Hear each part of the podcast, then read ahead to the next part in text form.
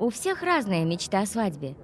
Мы, например, мечтали о прекрасной архитектуре, красивых и тихих набережных, степенной атмосфере городской свадьбы.